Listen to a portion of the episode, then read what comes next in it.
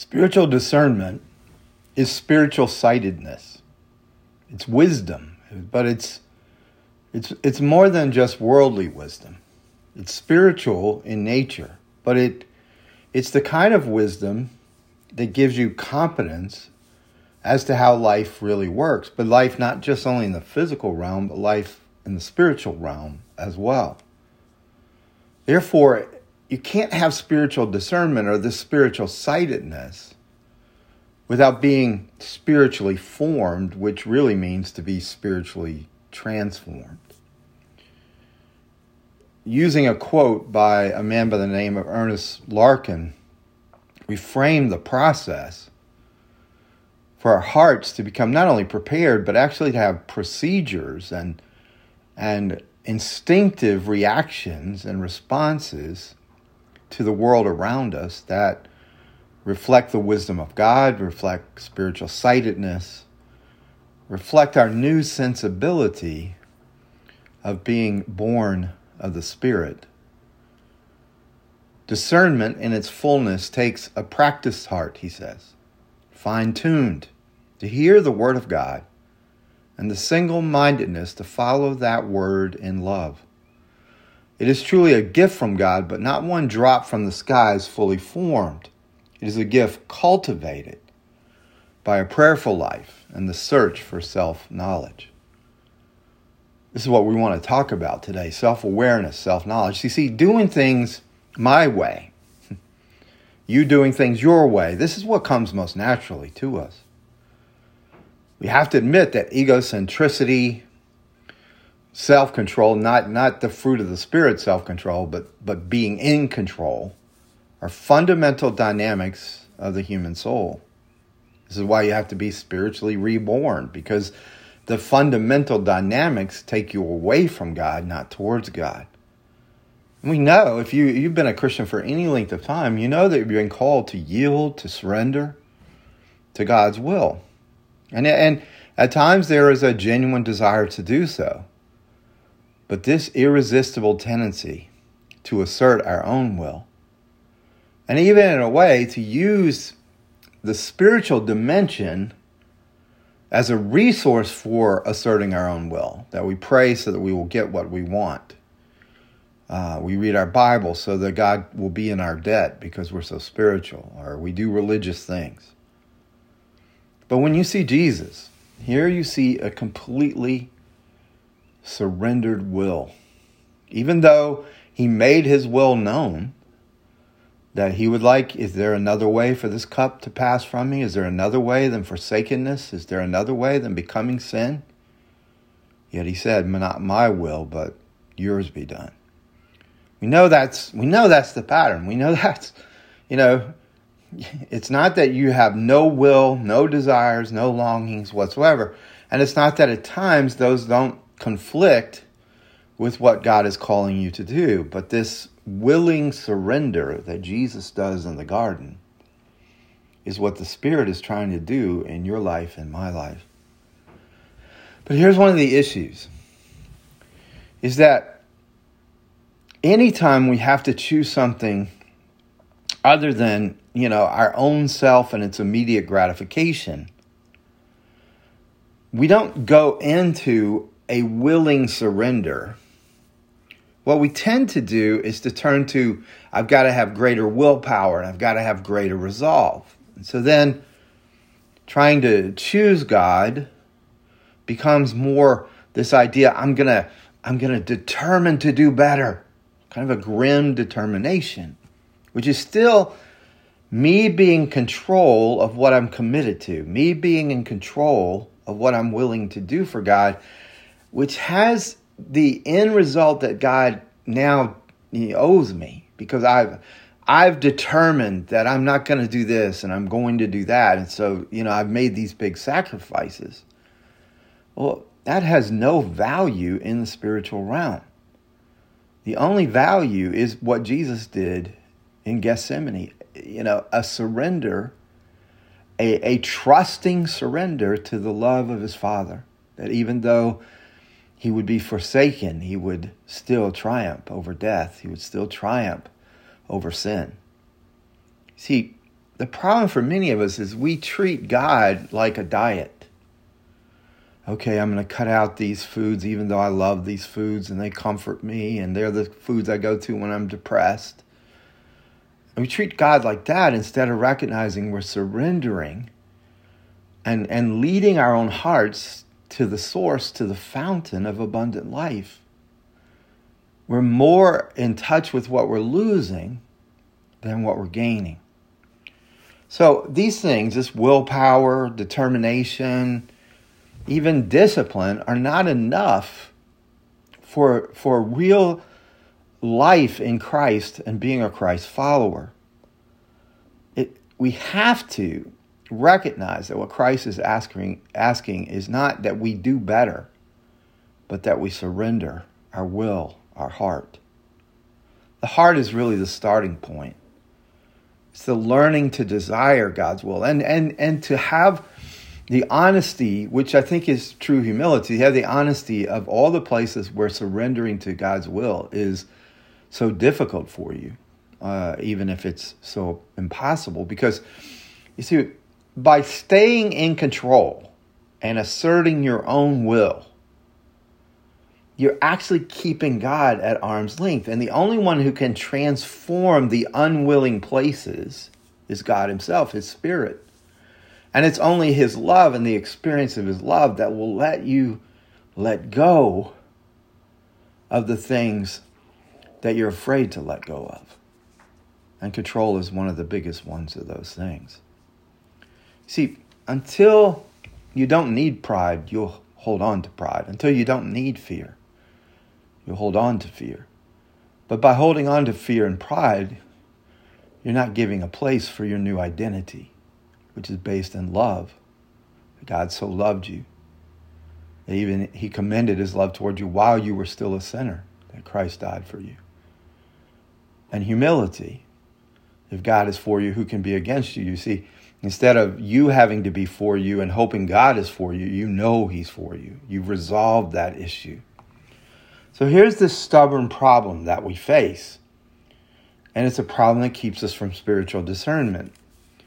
It's our intrinsic willfulness versus our willingness.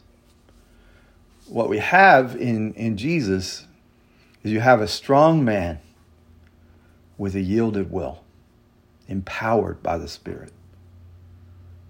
What you have in us is oftentimes you have willful men and women who are trying to will themselves to do the will of God, and it's not working. So there has to be a willingness, a surrender. There has to be a surrender to truth. There has to be a rejection of the lies. This week we, we talked in our devotionals in our workbook about two spiritual disciplines and again, how you use those disciplines can be out of willfulness or it can be out of willingness. So when I read my Bible, do I read it willfully? In other words, I'm going to figure out what, you know, all the information, and I'm going to figure out what God wants from me, and then I'm going to will myself to do it. Or is it relational? Is it willing? Where I go to the scriptures and say, God, this is your letter to me. This is your breath on every page to me. It breathes your love to me. It breathes the life, the source of that you're my source of life. So you go to the scriptures and you encounter God, and you encounter his love, and you encounter his wisdom.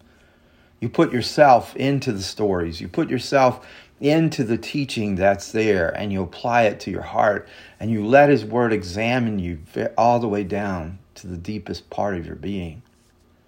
Or do you just read it because, you know, I need to start my day with a quiet time and I need to fulfill a responsibility? I, I, I have met many people who do not realize how important it is to have be willing instead of willful. And they don't even know they're expressing their willfulness when, when, they, when they resist any passion for the Lord, when they resist any depth of, of, of intimacy with the Lord, but they say, I checked the box. I had 20 minutes of prayer, or I had 20 minutes of Bible reading and 10 minutes of prayer. So I've done my duty for the day, so now my day should go well. You understand that kind of that kind of Bible reading is basically willfulness. I'm willing myself to read and pray, so that I can have a good day. It's utilitarian. It's not relational. It's not intimate. Um, I mean, you think about it in terms of any relationship. If you say to a spouse or a friend or a child, you say, Well, I gave you 20 minutes today. That should be enough. Now you should be good for the whole day. You see, it, what most people, and this is sad, what most people are doing with Bible reading, they see it as a spiritual discipline, yes, but they do it out of willfulness instead of willingness. And so the Bible reading becomes even more uh, leading into uh, the opposite of wisdom, foolishness. Because if it's not an encounter with God, if it's not a surrendered encounter to the Word of God, then you're still in control. And it's still an issue of pride. It's still an issue of fear. It's not an issue of love and humility. Well, we talked in our devotional book about the kind of prayers that begin to transform you into a person of wisdom and spiritual discernment. And the first and foremost of those is that when you go to God in prayer, you have to go. The only prayer that has any basis with God is a prayer of his child. This is what Jesus taught. Jesus taught that there was no other way to approach God but as child to father. And you have the rights and you have the privileges of being a child. John 1 is so clear on this. It says, As many as received Jesus, he gave them right the right to be called children of God. So the child has that right to the Father, that access. But that means the way I pray is I'm speaking to the all knowing, all powerful God. So there, there has to be a childlike trust in my prayer. Again, I can have willful prayer where I go to Him and I I tell him what he needs to do for me and how he needs to do for me, and and I'm, I'm making some kind of negotiation, some kind of transaction. I'm either doing it on the basis of you know how. Uh, you know how religious I am, or I'm doing on the basis of how much I pray, or how passionate, or how long I pray. And Jesus says those are pagan and hypocritical prayers, and they will not be heard. And so it has to be a, a prayer where the acknowledgement I'm, I'm the child, you're the father. You know everything, I know almost nothing. But if I come to you, you're going to you're going to meet with me as a father, uh, as the perfect father who meets with his child. Think about this for a minute. Jesus did not operate in any way apart from his father. He said, I only do what I see the Father doing. Well, where did he where did he most see the Father? Well, however long his day was, however hard his day was, he always got away to a solitary place to be with his Father. And when he taught us to pray, he didn't say pray to God, he didn't say pray to the king or pray to the sovereign. He said, Our Father. Only prayer is the prayer of family and the prayer of child like trust.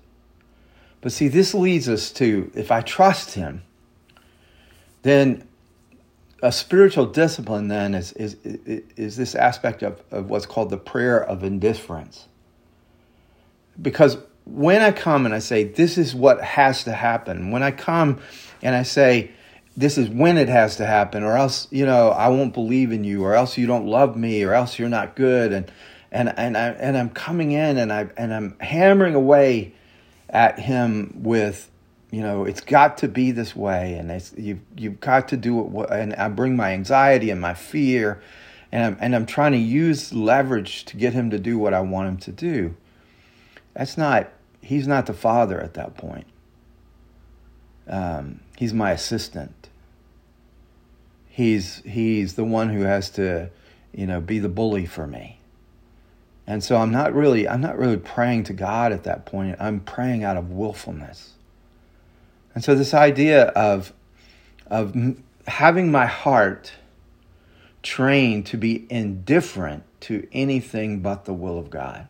This is doesn't mean that that I just deny everything I want. It's that I bring everything under the will of God, even things that are contrary to the will of God or things that He's asking me to wait on. I trust Him. I entrust my deepest desires to Him. This is what Mary did as a young teenager when the angel said, You are highly favored of God and you will bear a son. And she says, I've never, you know, never been with a man. How can this be?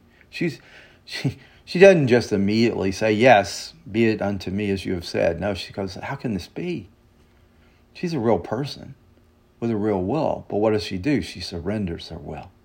Here I am, she says, the servant of the Lord let it be with me according to your word. Do you think she understood what was going to happen? No. Do you think she had any idea the consequences of what was going to happen? No.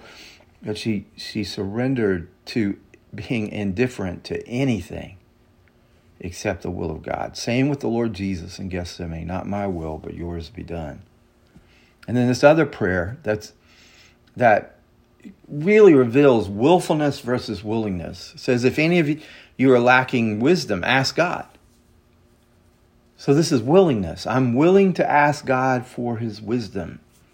And then the, the, the willingness goes on and says, Who gives to all generous and ungrudgingly. Again, you see, I'm in that position of, I trust you.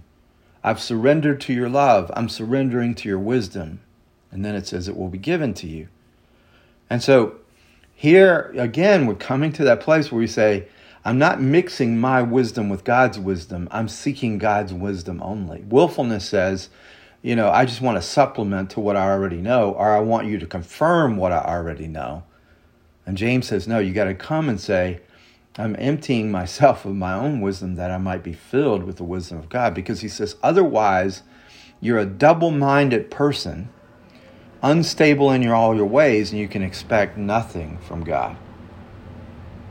There's some sense in which we have to be, even become indifferent to this need we have to be seen as wise and not fools in the eyes of others. And we have to come to that broken place and that surrendered place that says, I'm ready to receive the wisdom of God, and then I'm ready to, to hold on to that alone and follow that with all my heart.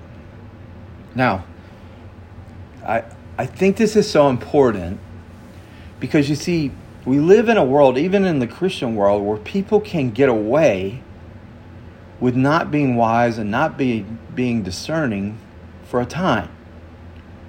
We see this with leaders.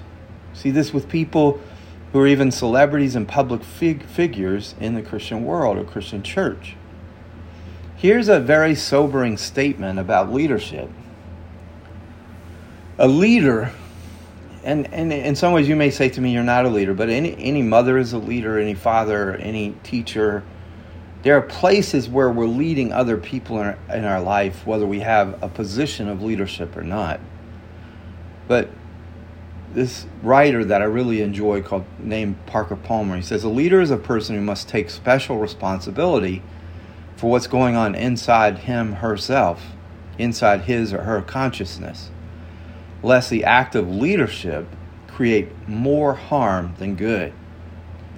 In, in a way, you see, Paul is talking about this in some ways in Romans 7.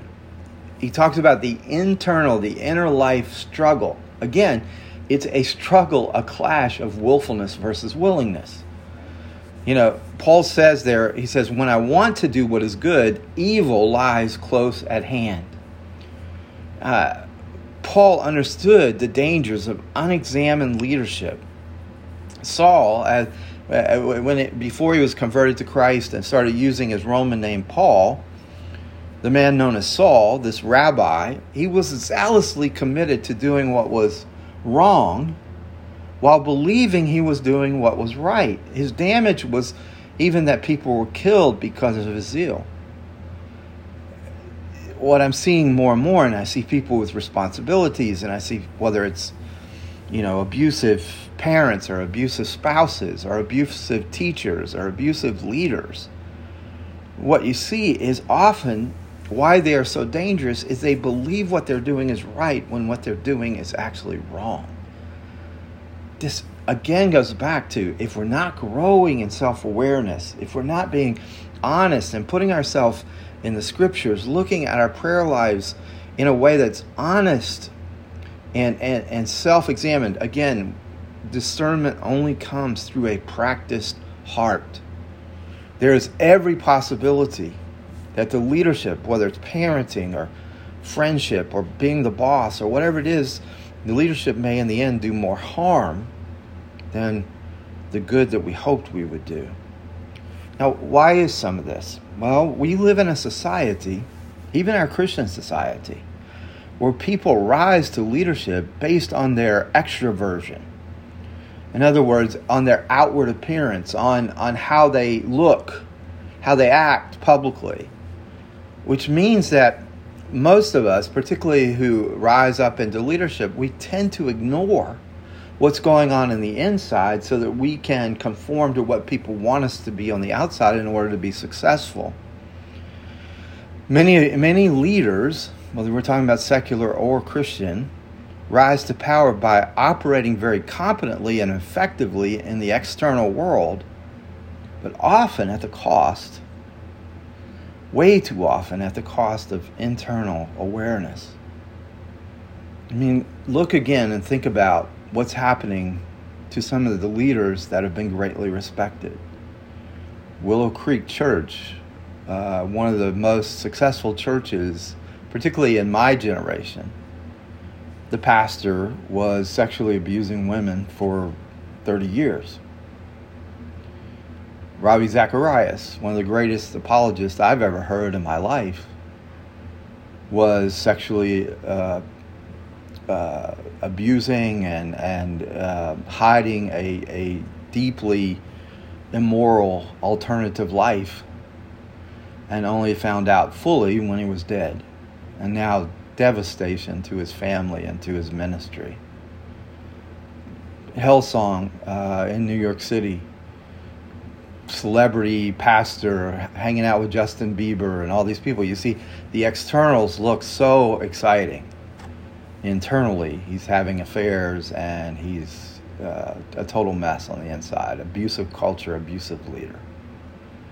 Parker palmer says i met many leaders whose confidence in the external world is so high that they regard the inner life as illusory as a waste of time as a magical fantasy trip into a region that doesn't even exist but the link between leadership and spirituality calls us to re examine that denial of the inner life. Okay, grasp this with me. See, if you stay willful, you can have external success. But inner life fall apart and have an alternative life, an immoral life, kind of a spiritual schizophrenic. Or you begin to realize that the only life that matters in terms of all eternity is a willing life. Not a life of grim determination where you try to keep not eating the foods you shouldn't eat and eat the foods that don't taste good. But actually, the life where you surrender joyfully to the fountain of living water, to the one who said, I've come that you might have life and you have abundantly. Whatever's true of those three leaders that I mentioned, their inner life was not drawing from the source of life. Their external lives willfully, determinedly were popular, successful celebrities, but their internal life was not. I remember one time, this is a simple illustration, but I was leading a prayer meeting and it was such a powerful prayer meeting. People were repenting, confessing sin, and these were all leaders. And it was people were weeping, people on their faces. I, I, you know, just open it up for the Spirit to meet with these leaders, and and they did, and he did, except for one leader. And this leader, you know, withheld and even criticized uh, the group for being so passionate. And he told about, you know, his. He didn't understand. He was revealing his willfulness you know, I have 20 minutes with God in His Word, and then I have 10 minutes of prayer every day, kind of a thing. Very perfunctory, very utilitarian. Only studied his Bible for his sermons. But he ended up leaving the ministry because when he was saying all this to us, he was having an affair. So you see, your spiritual passion has to go somewhere. And you cannot willfully hold back the level of spiritual passion that everyone has to do good. At some point, the dam breaks and that willfulness breaks down, and you pursue those dark desires. You pursue those things that are destructive because you can't by willfulness, hold back what has not been yielded to Christ and cleansed and renewed and healed. But when there's willingness, you say, Lord, I have these dark desires. Lord, I have these difficulties. I have these places where I seem to be defeated. And you go to the victor who alone can give you victory. And you yield your defeat to him. And you yield your weaknesses to him. And you yield your struggles to him. You don't try to willfully change them. You go to the one who, by your surrender, can change you. Well, as we look at this, begin to realize why is this so important? Well, the Bible tells us so clearly about it. Proverbs 18 14. A man's spirit will endure sickness, but a crushed spirit who can bear? That's why your inner life is a priority. In the Old Testament, the word spirit meant wind or force, power, energy. So when the Old Testament uses the word spirit, a man's spirit will endure sickness, but a crushed spirit who can bear? It's really talking about the energy and the passion to take on life. A crushed spirit is to look at life and have no desire in it, no joy in it, cast down to the point of having no desire to live.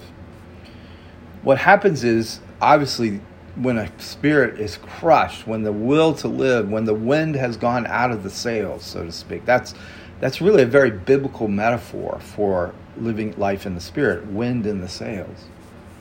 When the wind has gone out of the sails, we still in our willfulness will try to meet our needs. Now the ultimate dark desires to end our own life and to take our own life and to take away all the pain and disappointment and all of that that is a, an attempt to meet a need, but in a very illegitimate way. But all these other ways are equally willful. Have an affair, uh, you know, go to substances, go to something that that uh, will distract or or distort or depress uh, your experience of pain.